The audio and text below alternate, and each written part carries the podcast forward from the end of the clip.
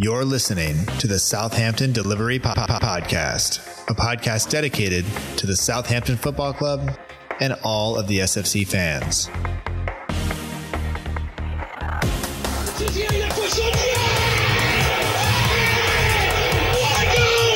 just got to go, go out and, express yourself. You just got to get, the job done. I'm here to, to get the job done. Adagio!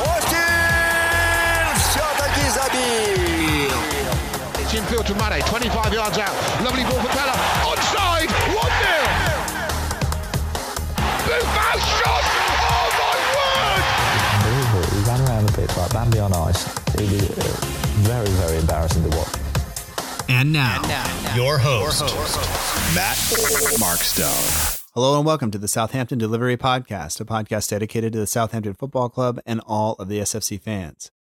My name is Matt Markstone. I'm the host of the show, and no matter where you are, no matter how you may be listening, thank you for making the show part of your day. I hope that you enjoy it. If you're joining us for the first time, welcome to the show. If you've been here before, welcome back.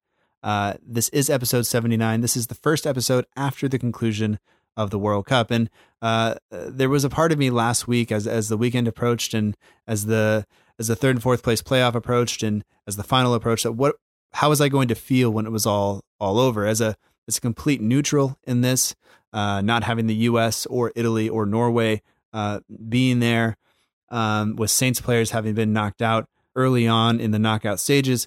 I was looking at, you know, how was I going to feel when all of the football was done and, and how was I going to, to cope? And to tell you the truth, I've watched a lot of football over the past month and, and I enjoyed it. I can't say anything more than that. I, I really did enjoy, I would say 95% of the matches. I, I think back to that France Denmark nil nil draw. That was pretty bad. But um, given the fact that we made it through uh, an entire Saints season uh, under Claude Puel and you know, most of one under under Mauricio Pellegrino.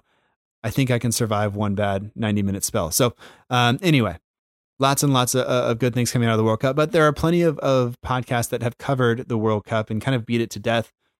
We're not going to do that here.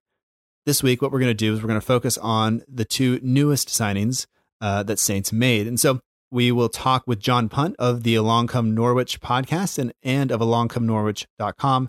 Um, the links to that are in the show notes, by the way.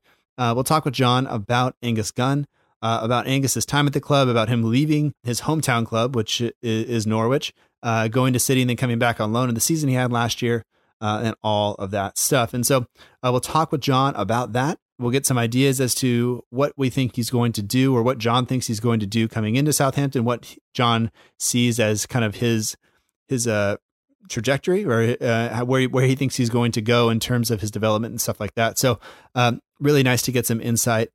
Then after that, we'll talk with Manuel Brewer, host of the Router podcast, and that's a podcast that's done both in German and in English, uh, focused specifically on Borussia Mönchengladbach. There, we'll talk about Jannik Vestergaard. We'll talk about his time at the club, um, kind of the role he played in their defense and in their locker room, and maybe what he's going to bring to Saints, and maybe where also where he'll struggle a little bit uh, coming to the Premier League. So, um, anyway, all of that said, uh, let's jump into the interviews. Uh, first up, we'll talk with John Punt. Uh, we'll talk Angus Gunn. We'll talk a little bit about Harrison Reed as well, because of course Harrison Reed was on loan at Norwich last year. Uh, and all of this uh, with John Punt of alongcomenorwich.com right after this. We'd like to welcome to the Southampton Delivery Podcast John Punt from the Along Come Norwich podcast. You can get a ton of stuff from them at alongcomenorwich.com, but we're here mostly uh, to talk about Angus Gunn. Obviously, we, we signed uh, the young keeper from Man City, but he was uh, originally at Norwich and was on loan at Norwich last year. So we're here just to get some insight as to kind of kind of how his career is unfolding and, and what we can expect from him um, coming into uh, Saints team, even though we just gave uh, Alex McCarthy uh, a contract extension. So, uh, John, welcome to the show, and thanks for taking some time to to chat with me.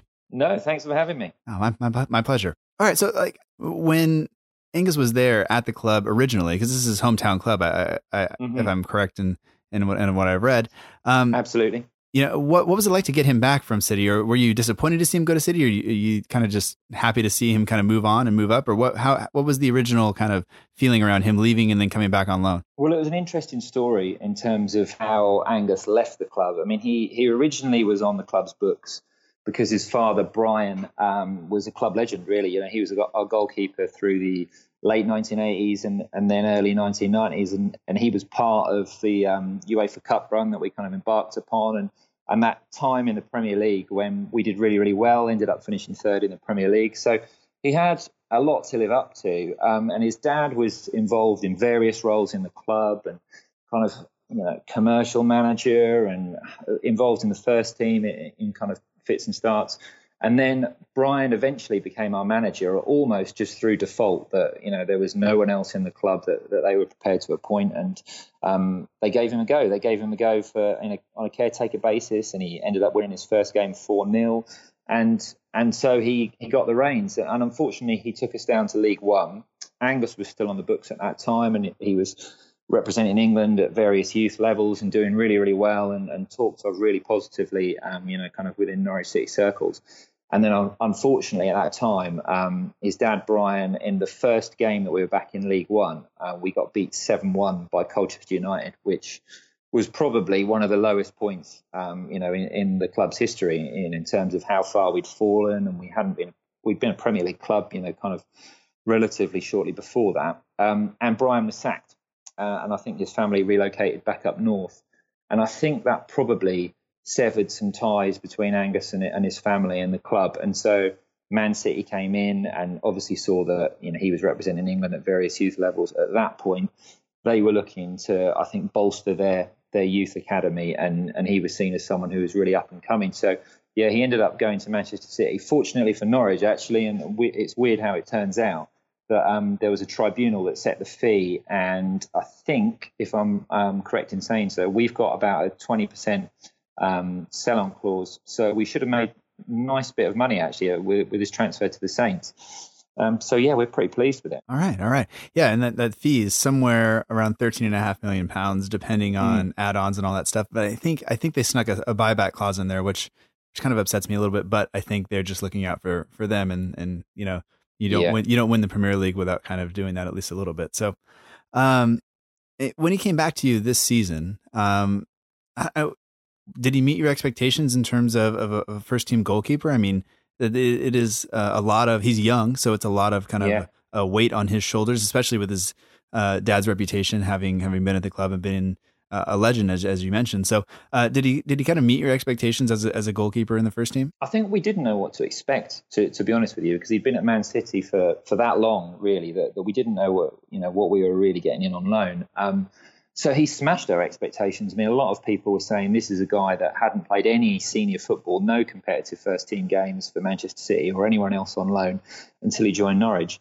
And he played all 46 league games. And actually, I mean, I'm not really a student of the Championship. I usually focus on Norwich, but I didn't see a keeper in the Championship that was as complete and as good as Angus, you know, kind of th- throughout the time that I was watching Norwich. So, no, he, he really absolutely smashed our, our expectations, and it just it felt like he had an instant connection with the fans, which probably helped because you know he was a fan um, before he kind of joined the academy, and, and he had a season ticket as a youngster, and you know he used to go and watch Norwich City every week. So it was really nice. But no, I mean he's he's an absolutely complete keeper. And I think kind of going on to the fact that you guys are saying that you, have just given um, McCarthy a new contract, genuinely, I think that he will be your number one throughout most of next season because he's almost flawless, you know, in terms of his capabilities. He's a really, really terrific young goalkeeper. That I mean, that's super encouraging to hear. And I know, uh, you know, I haven't heard anything negative about him really. Mm. Um, but I know that sometimes when you go and talk to the fans, they will uh, some they, you will point out the things that maybe need to be worked on. But um, you know, in terms of what we really struggled with, is we had Fraser Forster, uh, our, our, goalkeeper mm-hmm. for the past few seasons, um, and he suffered an injury and then kind of hasn't been the same since then. And mm-hmm. he's mm-hmm. been lacking and coming out and kind of claiming crosses and really commanding the box, even though he's, you know, I think he's six four, six five, or six six or something like that. Um, you know, do you do you worry about about uh, Angus maybe not having not being physically able to come out and, and command the area in the Premier League? I think he's he's got a fairly slight frame. So if you've seen him, and I'm sure you have, you know, it's probably um, comparing to someone like David De Gea at Manchester United in terms of the fact that he's quite gangly, he, he's quite skinny. But based on the fact that his father was the same kind of build at that age, and um, his father has filled out significantly since then, you know, he's he's a big lad now. Is is Brian? Um, I, I, think he'll bulk up. I think you know, as long as he has the right um, sports science around him, I think he'll be fine. But that was probably one of the things that really impressed me about Angus uh, last season, and I didn't expect him to be able to do. Is actually for for a 21 year old kid he came in um, to the team. He looked really assured, really calm, but he was bossing senior pros, senior defenders, you know, lads who've played, you know, two, 300 championship games in front of him. And he was bossing them around and he was coming to claim crosses. And there was only one or two games where I saw him get really bullied by, you know, the kind of really rough and tumble championship strikers. So I think there's there's a little bit to work with there in terms of, um, you know, him physically developing but actually in terms of him being a you know his you know I, I, guess him being able to handle the ball properly to his judgment in terms of when when to come out for crosses when perhaps to leave it to the defenders that's excellent know, so I don't think you've got any worries there at all all right all right that that, that makes me feel good um, what about what about with the ball at his feet in terms of uh, you know being able to play that way? Is he is he semi comfortable dribbling and and, and distribution wise, or uh, is he yeah. more of a maybe a maybe a shot stopper and and then uh, kind of roll it out to the to the centre backs? I think he's both. Um, I think he's a, he's an excellent shot stopper. Um, you know, and I, I, guess a lad with his frame, you'd, you'd probably think that's going to be one of his biggest attributes. But probably again, the one thing that surprised me and was how good he is with his feet. So technically, he's really really good. You know, he was spraying. Sometimes they go wrong, but uh, very often he was spraying, you know, 30 yard balls out to the wing or, or you know, kind of playing with his feet a lot. And actually, um, chatting to his dad about that particular situation and his move from Manchester City to Norwich last season, that was a big part of of why they chose Norwich as his his next development step because Pep Guardiola was really keen that Angus gets a lot of exposure um, with the ball at his feet because obviously that's the Manchester City way and, and, that's the way they want to play is their goalkeepers almost becoming a, a sweeper and you've seen that with their, their first team keeper last season as well. Mm-hmm. So I genuinely thought that and I was really surprised when he was let, let go on a permanent to you guys because I thought he had a future at Manchester City and, and I thought they were kind of blooding him at Norwich eh, eh, with a view to perhaps a, a, Premier League loan this season, and then he might be competing for the first team. But he's great with his feet. He's really good at shot stopping. Like I say, the only tiny thing you could say is physically he needs to fill out a bit. Sure, sure, and he's got. I mean, at, at the age he's at, he's got a lot of time to do that. The goalkeepers, absolutely, I mean, probably looking at at least ten years of, of him being uh, available to be a first team keeper, uh, mm-hmm. and, and and a lot of guys go on even after that. And uh, looking at the coaching staff we have working with our keepers, and you know we have Kelvin Davis on our on our uh, on our coaching roster now, and so mm-hmm. he's going to be surrounded by people who have played at the Premier League level, who who uh, I, I think can help him out and, and maybe maybe work on that that aspect. But I one of the things I'm really I, am glad to hear you say is that he was not afraid to to speak to the defenders and do that because we we lacked that last year. McCarthy did it uh, much better than Forster, but um, that would be my my kind of one thing that I would worry about in terms of mm of him being able to come in and and provide some instruction, especially because our defense, as it as it stands right now, um, is is fairly young. And although they've they've played plenty of games because they were together last year, um, they they lack some some direction sometimes. And if I feel if we don't have that from the goalkeeper, then we're going to be uh, maybe in, in some trouble. But um, but yeah, but I mean, do you see him? It sounds like there's a there's a chance he could go forward in the England setup as well. Like it sounds like he is he is the real kind of deal, I guess, to be yeah cliche about it. Uh, um, I mean, uh, you know, yeah, I think you know, I, I, don't think you are being cliche about it. He absolutely is the real deal, and I think he will go on definitely to to represent England at a senior level. He was called up actually to the squad. Um, I think it was maybe around March time um, this year. So he was involved with the under 21s and then one of the senior keepers got injured, and mm-hmm. rather than bring in someone else, they, they saw that this was a guy for the future, and they, um, Gareth Southgate brought him in for you know just to be around the squad and do a bit of training, and, and from what I understand, he fitted in really well, and they were pretty impressed with with what he did. But if he carries on as he is, um, because last season, you know, he was phenomenal, you know, and and really, you know, kind of like I said to you before, smashed all expectations. Um, you know, I'd see him being part of the England setup, and I really genuinely wouldn't be surprised to see him be part of the England setup if he got a full season of first team football at Southampton this year. Because you look at the the goalkeepers out there now, you know the English goalkeepers, and, and I think, all right, you know Butland and Pickford's had a great tournament, but mm-hmm. I could see him really easily ousting someone like Nick Pope because you know he is that good, and, and I think he probably will be as good, if not better, than than Jordan Pickford um, or or Jack Butland. Yeah, definitely. All right. Well, that's. I mean, it sounds like we have uh, done a good bit of business. Our our club is we've criticized them as as fans uh, over the past few seasons for not uh, making the right decisions and not maybe getting mm-hmm. the, the right players in. But it sounds like they are are back to doing what they've done in, in previous in previous years. So um, it makes me happy about that. Um, and if I if I could ask you, you know, you had Harrison Reed on loan last year as well. Mm. Um, he's come back. Um, he's played really well in, in, the couple of preseason games. Granted, it's preseason, but um, you know, how did how did you guys feel about about him as a as a player last year uh, at Norwich? I think I like Harrison Reed as a man. Uh, um, you know, I think he had a great character uh, around the changing room. From from what I understand, you know, kind of speaking to a few people around the club, he was really well respected.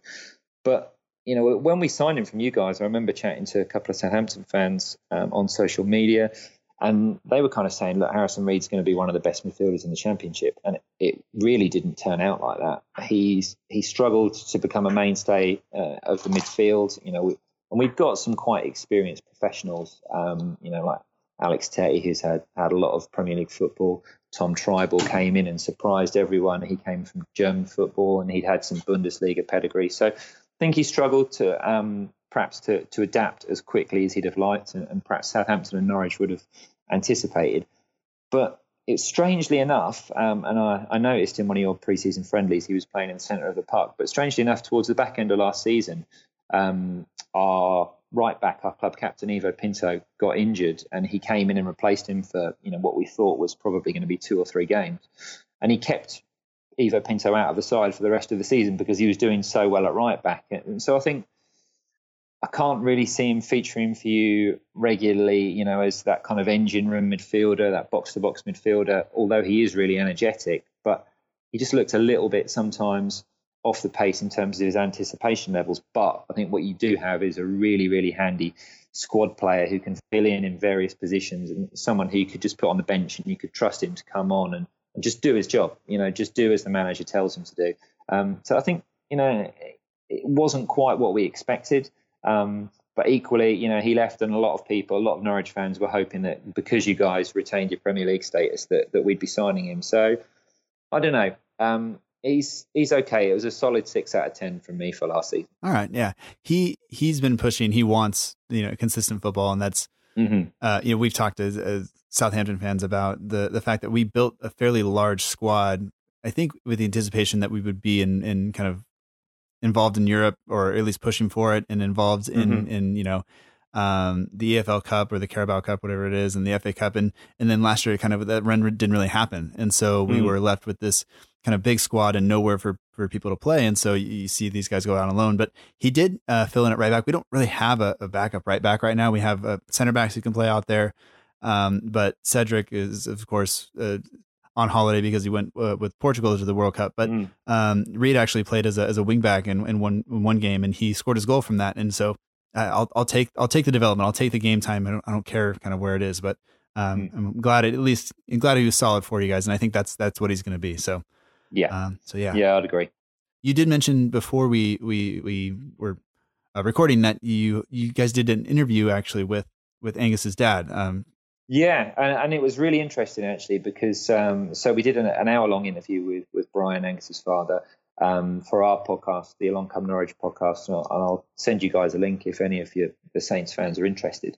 Um, but it was it was really interesting to actually hear about some of Pep Guardiola's training methods and actually what they thought of Angus and what they thought his future might be, and, and that's why I thought you know that that he would he would stay at Manchester City and probably get a Premier League loan. And, and like you mentioned before, maybe because you've got that buyback clause that's been inserted in the deal, it wouldn't surprise me if one day he did go back. Because I, you know, I'd say it say it again, but I think he really is destined for the top. And you know, if he's not England number one at some point in his career, I'll be really, really surprised. So now you've got an absolute gem, and I think it's good business all round for all the clubs involved. All right, all right. Well, Uh, best of luck to you guys as the championship uh, kicks off here in a few weeks. And uh, yeah, you too. Yeah, appreciate it and uh, appreciate your time, John. Not at all, Matthew. Thank you.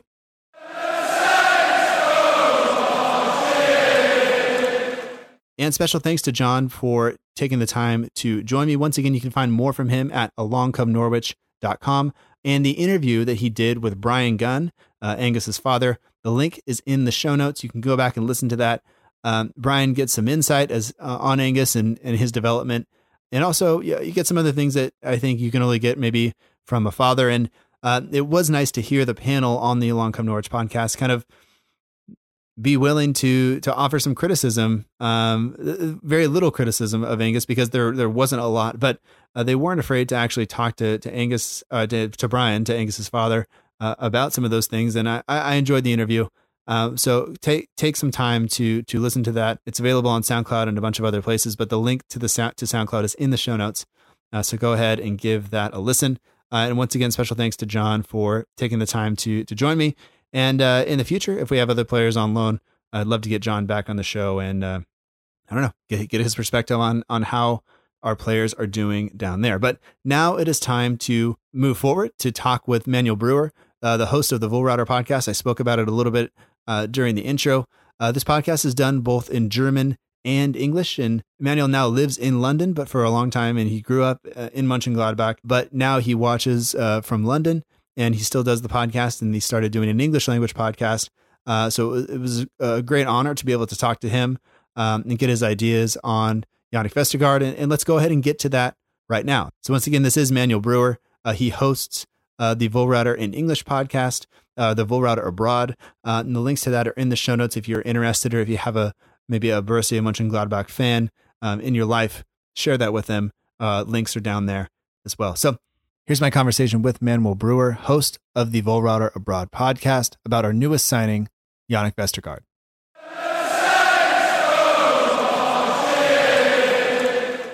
We'd like to welcome to the Southampton Delivery Podcast, Manuel Brewer, uh, host of the Wohlrauter podcast, Wohlrauter Abroad, and panelist on the, the Wohlrauter uh, podcast in Germany. And I'm, I'm butchering that, and I apologize.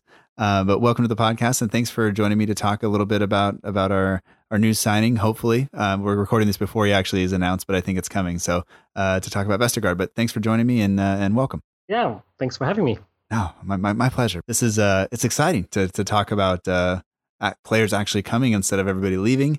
Um, I've been on kind of your end of the of the of the line before um, with lots of our players going, so it's nice to to have a, a player coming in that is um, you know that we can be excited about. It doesn't he doesn't feel like a squad player and but we'll we'll, we'll get to all of that. So um, for, first off can you tell us a little bit about about uh, the podcast that you you host and the, also the one that you're a part of course um, so yeah we just basically got a bunch of people that following Gladbach for you know, decades essentially um, and yeah we actually found ourselves um, you know over over you know debating football over Twitter and um, um, one of the people started the podcast in German, and um, yeah, we've been running this for over five years now. Just had our hundredth episode. We're recording about yeah every two or three weeks. Um, so yeah, it's been it's been going steady, and for a couple of years now, I've been also running the spin-off, so to speak, because I'm in the UK. So I've been running the the English language version of um, of the Gladbach podcast. So yeah, that's the story. All right, all right, and you know, so you you grew up there and now you live abroad and and kind of watching the team from afar has that has that changed your perception of of how things are at all? That being kind of a, a distance um, viewer, I guess, as and I'm in California, so I'm watching the team from my, my team from abroad as well. Does it has it changed how you how you view the team at all? Uh, yeah, I guess. Um, I think you know there's a bit of a distance, not only you know, um, a, a, literally, but um, there's a, there's also a distance with um, you know the sort of reports or you know going to the games as many times as I wanted to is you know wasn't possible at some point. So um, I think there's a good aspect there as well because um, whenever Gladbach loses, I can just you know switch off basically my, my computer and that's that's that right? You know um, I, yeah, as you mentioned I grew up in, in the city and you know that was far more dramatic if you if you lose and everybody's still just talking about that over the weekend. So um, it's sometimes nice to be able to choose whether or not you want to you know indulge in uh, in football. Yeah yeah absolutely so I guess talking about about Jannik Vestergaard um, and I mean, he's a big dude. I mean, that's he is what we've been missing, I guess, uh, on on our, our defense. I think, um, but he obviously played played two full seasons for you, uh, made lots of appearances. Um, but I guess for you guys, when when you got him from Werder Bremen, did he kind of meet all of your expectations as to what you were getting? Um, yes, I think it was um, a really difficult, um, difficult sort of um, boots to fill for him because um, we had just lost, um, or we kept losing really, really talented center backs. So we had an Austrian defender, Martin Stranzl, who was really the, the rock in our defense for years, and um, he was then, uh, you know, getting towards the retirement age, is now retired, and he has just been outstanding in the last years. And um, the same can be said for Andreas Christensen, who plays now for Chelsea. Mm-hmm. so he was a Chelsea loanee for two years. Um, and so he had to go back. Um, there was no way we're going to keep him because even Chelsea realized how good he was. um, so you know he he was kind of brought in to replace these kind of players. Of course, expectations were really really high.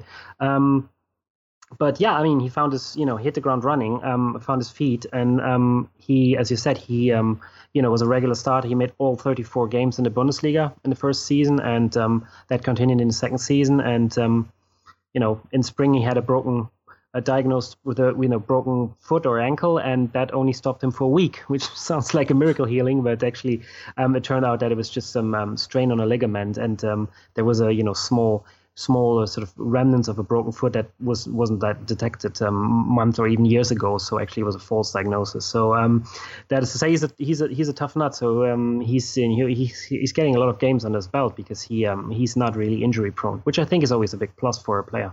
Yeah, yeah, absolutely. I have lots of questions about him just because one of the things that we've lacked defensively is I, I don't want to say experience because we've had Jack Stephens, who's played now for almost two full seasons. Uh, we have Wesley Hoedt who came over from from Italy, um, but I think they've failed to adapt to maybe the physicality of the league.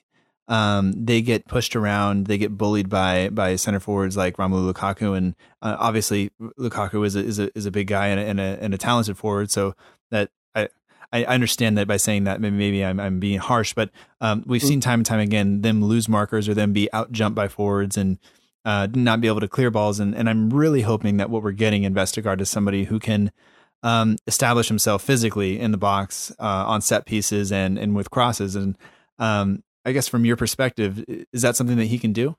Um, I would definitely say so. I mean, you know, he's left he's, he's left the club now with sort of a mixed bag of emotions from you know the journalists and, and sort of supporters. Um, I have to say, but um, but overall, um, he you know ticks some boxes that are that I think you you just sort of hinting at. So he's always been very um very very physical in his approach, um, and I think the Bundesliga quite often refereeing is a bit soft.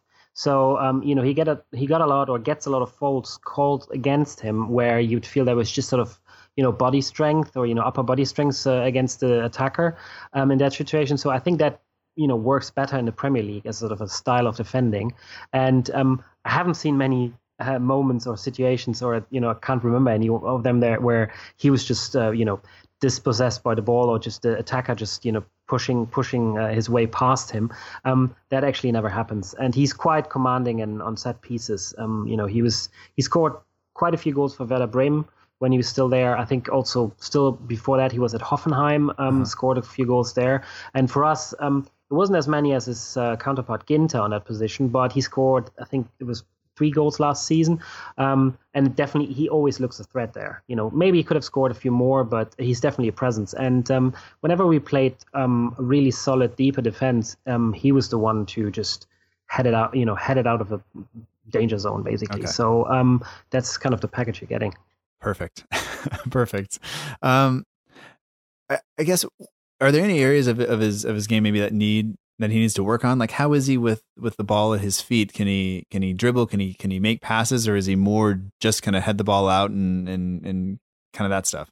Yeah, that's that's that's an area I was kind of hinting at. Um, you know, where we feel well, you know, is he you know what what what kind of level is he? Is he? Are we going to be sad that he's leaving us? You know, for for Gladbach, it's, it's good money. Um, whatever the final sort of transfer fee will be, um, seems to be at around 20 million um, euros. Um, so Um, weaknesses were I, I, would say that um, he he can be quite erratic at times with the ball, so um, you know, sort of um, being a bit sloppy on the ball.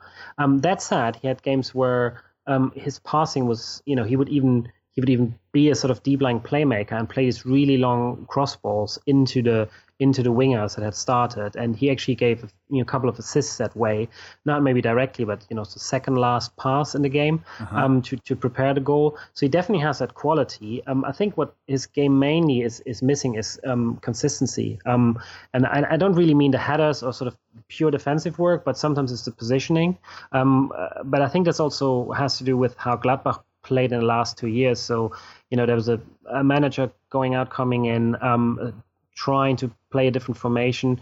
Um, when we played in a 4-4-2, um, we looked we looked solid with him. Um, I think uh, the distance between midfield and, and defense was at times really, you know, really too big and stretched. And I think any centre back in the world getting sort of really stretched um, defensive midfield, you know, arrangement with with himself or, or you know the defense is is is running into trouble because you have to cover so much ground, you get dragged out by the strikers. And whenever that happened with him, he looked a bit, you know, out of place, out of position, obviously, um, because he's so he's so tall and he's not, you know, he's not the fastest on the turn. Um, you know, maybe not against the Lukaku's of this world of this world as you mentioned, but you know, there's a lot of fast wingers or, or rather small strikers also in the Bundesliga, and of course, then he looks a bit, um, you know, that you know he looks a bit, you know, awkward in these situations. Mm-hmm. But I think when your defensive approach is settled and when you have a clear idea, um, he, you know, he he looks very solid um, in the, in the center central defender position because he knows how the players around him are positioning, so he doesn't get dragged out too much. Okay. Now, at times we played a back four. It looks like Mark Hughes is, is kind of favoring this back three system right now. Um, I think Vestergaard is left footed, and I have a feeling he may be slotted in on the left, which puts him in competition with with Wesley Hoedt, our, our signing from last season. But um, do you think he'll be comfortable in a three? I'm not sure if Gladbach usually play a, a, a back four or a back three or a back five or, or, or how you guys usually line up. Yeah, it's a, it's a, it's a very valid question because that's also what we're wondering at the moment. Um, uh, what's going to be next season? There are signs now that I mean, this would be obviously then without Vestergaard that we are switching to um, you know maybe a four three three from traditionally it had been a four four two. That said, our, our current manager he's he tried around, he played around, including Vestergaard to to play a, a back three. So I think the the system that Hughes was trying, as he said, you know, towards the end of the season with a you know back three uh, lineup, you know, sort of four more defensive-minded midfielders in front of it. That's something he would be familiar with, um, and I don't see necessarily a problem um, with a back three per se because he would he would um, I don't know if he would put him on the on the you know left left back three position or in a central position. Okay. Um, simply because he's so tall and it's just you know the one thing to do if they pl- try to play it over the defenders when they play a high line. Um, you want him to be in the center there because you know he would just be you know sort of uh, like a magnet you know yeah, yeah, yeah. getting onto getting onto all these balls. So um whenever whenever there was a back three he would he would play the central position and we had a couple of um, center backs or or you know wingers that would then sort of tuck in and play the the left position in the back three. Um but he's definitely used to um you know changing the formation in the back. All right all right. Um and and I'm not sure how how kind of much you've watched him play um kind of for the, for the national team. Uh, he didn't he didn't get make any appearances in the World Cup. He was there, um, but but do you see him as being that international caliber player uh, that that at some point he will start for for that team, or do you think he is uh, is he is he kind of topping out with us uh, going to? Um, I'm going to get in trouble with my own listeners probably, but essentially we're we're mm-hmm. fighting to be a mid table team uh, currently. Is this is this the ceiling for him, or do you think he can push on a little bit more? Um, I think it really much depends on how he how he settles in the in the league, right? Um, the the Premier League's quite peculiar. I mean, so is so is the Bundesliga. One could argue, but um, you know the, the how the player you know how their style adapts to the league is really sometimes it's really hard to, to guess you know. I yeah. um, remember talking to you know players from other or fans from other clubs like you know friends of mine are liverpool supporters and you know there was going about the signings they made from the bundesliga and some of them worked brilliantly others worked not at all. And it's almost it's really um, difficult to predict. And um, if if Vestergaard worked you know works on his um, positioning whenever he's high up the pitch and works on his consistency, which I guess he need he'll need for the Premier League because it's you know there's such a high intensity that you can't really slack off every other week, right? Right. Um, then if, if he's sort of stabilized that and he now has he has enough caps on his belt, he played for you know three uh, three bigger clubs in Germany, or at least you know three clubs that are really established in the Bundesliga. So um, he has the experience now, and you should really capitalize on that. And I think um, I don't think he's going to be become one of Europe's best defenders. Um, but that said, um, I haven't seen him play much for for a national team. But um, what I read was that a lot of people were surprised that he wasn't uh, you know, second choice or, or the first, um, you know, sub on choice um, when you know when they were playing at the tournament at the, well, the World Cup now, um, and they had of course injury problems in the back, so, so at the back position. So, you know, it, it he should have he should have been a regular starter. Um, that's what you know, sort of the observers of the team said. So, you know, and overall, I think he has he has just about international uh, format, but not. I don't think he's he's gone on to be world class one day. Um, we've seen that with, as I mentioned, um, Andreas Christensen, who was who was before at the club was at Chelsea. Um, I think he really sh- showed his potential in the last uh, couple of years at Chelsea and at Gladbach. Yeah. Um, but that, I mean, I might be completely wrong. You know, if if Vestergaard finds really a rhythm at Southampton, which I really wish he, will do, um, you know, then um, I think he could just be, you know, um, fantastic for you guys because um, so many so many games, and we've seen it at the World Cup, are decided now on set pieces, mm-hmm. and um, he's he's always been a weapon for us in, in these in these kind of situations. You know, not necessarily only scoring, but just dragging the defenders as as being a being a defender himself, dragging them along at a corner kick or a free kick. You know, because you have to watch that guy. He's like right. You know two meters, six foot seven, so it's just uh, yeah a force to be reckoned with. yeah, he's yeah we we're we're definitely missing that presence and and uh you know, we were we were talking just a couple weeks ago on um, you know, which defender is going to make way for him if if we get this new guy in and and we were looking, we were linked with Marlon Santos from from Barcelona, but he's not he's not Vestergaard. He's not built the same way, and this seems to be more along the lines of what we what we want. Um, you know, we we we lost Van Dijk, we lost Jose Font, we lost um, you know Toby Alderweireld. We had these these fantastic defenders kind of coming through for a long time, and and we were we're lacking um, just the stability and just the ability just to defend, you know. And so uh, I, am hoping that uh, he comes in and slots in well and, and, and can do that. Um, you did mention um, kind of maybe his lack of pace. Um, I have one specific question: Is he as slow as Mertesacker? Like, it, are they the same in, in terms of pace, or, or is that just people, uh, other fans, just telling us that um, because no, they, I mean, they want to be mean? rest assured he's not it's not that bad. Okay. All right all right. That, that makes me yeah, happy. yeah. No it's not it's really and and uh, you know i was also saying that sometimes his, his, his, passing skills can be erratic but that said um, gladbach is one of the few clubs in the bundesliga nowadays really looking into you know getting getting a decent possession game on and you know having the ball most of the time. So um, he gets a lot of touches during the game. So and again, the vast majority of the time he's just comfortable with it. You know, we're not talking about somebody who's like panicking as soon as he gets the ball. So sure. um, it's complaining on I guess quite a high level. Okay, all right. That, I'm okay with that. I'm okay with fans fans being a little critical yeah. as long as we can get the balanced view uh, out yeah. there as well. Um, I don't know. Is there anything else that you'd like to add about about him or about about your show or about uh, Gladbach in general? Well, I just think um, it's it's it's a really cool thing that um, I, I, actually quite like it when um, being in the UK when you know German players or players from the Bundesliga are signing for um, for English clubs for that matter. Um, I think it's just really interesting. I mean, obviously you signed also um, Højbjerg, and um, it's just right. it's just always fun to see sort of how, as I was saying earlier, that how these players develop. You know, um, the De Bruyne of these world. You know, you you know he he's done Fun, you know he was just fantastic at um uh, at Wolfsburg and you know came into to City and it just worked. Whereas other players um it, it doesn't. So I, I just really hope that um it it you know it's going to be um, a really success success story for um, for Vestergaard and for Southampton there. Yeah, and I think it's gonna be nice for him having Højbjerg there, having somebody who's already made that exact same, well, not the exact same, but a similar transition from the Bundesliga over, and also having the uh, on the fringes of the of the Denmark squad, um, you know, having that in common as well. So hopefully, uh, he'll slot in there and and ha- feel comfortable in the locker room. And um, it looks like we have a young, you know, we're, we're getting quite a few transfers in this this summer, so it's it, that's nice. But it, we have a, a locker room that's fairly well established and uh, I think we're going to have some leadership turnover in there. There's there's rumors of, of some of the veteran guys kind of moving out, but I think I think it'll be fine. And I think um, you know it, people are going to notice him when he walks in because he's, he's going to be the biggest guy there. So uh, it'll be it'll mm. be nice. That is a you know is an interesting aspect to maybe you know finish on that. It's it's um so actually, he was also brought in to maybe take a sort of leading, you know, leader role at, at Gladbach. As I said, um, some of the really, I mean, Christensen is really young, but Stranzl was was you know in mid thirties when he left the club, um, and he had been a leader in and off the sort of the, the pitch.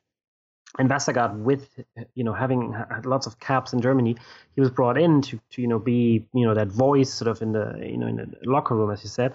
Um, and maybe he was still missing a little bit of that, but I think Danish players really, or, or just um, Denmark in, in general, they're really looking. The football is really you know watched the the, the the Premier League is watched a lot there, and it's just focus is really on on on football and in England. So I think maybe now he's really in the you know so limelight for um you know for also the national team. Um and I think maybe also he sees that as a chance to you know step it up a little bit more and be uh, you know that sort of uh, you know in his prime age he's you know 25 and really take the lead uh, for for uh, you know Southampton's defense. All right, all right. Well, I'm I'm looking forward to it, and uh, I'm I was already excited before you know we, we talked, but now I am I am definitely looking forward to him coming in, and um, you know all everybody's coming back from China. They're they're on they're coming back from their first kind of preseason uh, training camp, and so uh, everybody should be kind of getting back into it later this week. So hopefully he will be a, a part of that coming up, and um, maybe he might still be on holiday because of the uh, the World Cup exploits, but we'll we'll see. So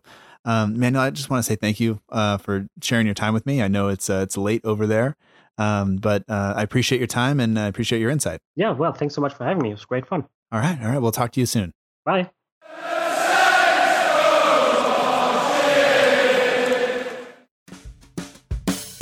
And that does it for this episode of the Southampton Delivery Podcast. Thank you so much for joining us. I hope that you've enjoyed it. Special thanks this week goes out to John Punt of the Along Come Norwich podcast and alongcomenorwich.com and Emmanuel Brewer of the Bull Router podcast. Uh, you can check them out. There's more from them. And don't forget about the interview with Brian Gunn uh, on the Along Come Norwich podcast. That link is also in the show notes. Get in touch with this show on Twitter at SFCDELL underscore IVERY. We're on Instagram by the same name. Uh, the Facebook address is facebook.com forward slash SFC delivery. There is no underscore in the Facebook address. You can always email the show at southamptondelivery at gmail.com. If you submit questions to the show, you can do so anytime by using the hashtag SFCDel, uh, and we'll do our best to get them on the show. Thank you for listening. If you haven't subscribed yet, maybe you're new to the show, you can do so on iTunes, Stitcher, Acast, Google Play, TuneIn Radio, Spotify, or wherever else that you listen to podcasts. If you have questions about that, send me a DM uh, in any of the ways previously mentioned, and I'll do my best to help you out. Be sure to visit our partner, the Southampton page on Twitter, Instagram, and Facebook. Uh, for all your Southampton news and needs, be sure to visit the Southampton page on Twitter, Instagram, or Facebook. The links are in the show notes. The logo for this show is done by Matt Beeling of the We Are Southampton page on Instagram. For all your matchday edits, polls, competitions, and more, be sure to check out the We Are Southampton page on Instagram. Music for the show comes courtesy of the Free Music Archive at freemusicarchive.org. The intro song is Epic Song by Boxcat Games. The end of show credits that you're listening to right now is Aim is True by Poddington Bear. Links to all of those are in the show notes, so don't hesitate to click on them if you feel the need. As always, I truly appreciate you listening. I hope that you've enjoyed it. Uh, if you have, please consider leaving a review on iTunes. Does help spread the show to new listeners. And you can do your part also by spreading the show manually by just sharing the episode link or uh, the Twitter handle or the Instagram feed with those of your friends who are Saints fans. So uh, anything you do there would be much appreciated. Uh, that's it for now. But until next time, remember that together, we march on.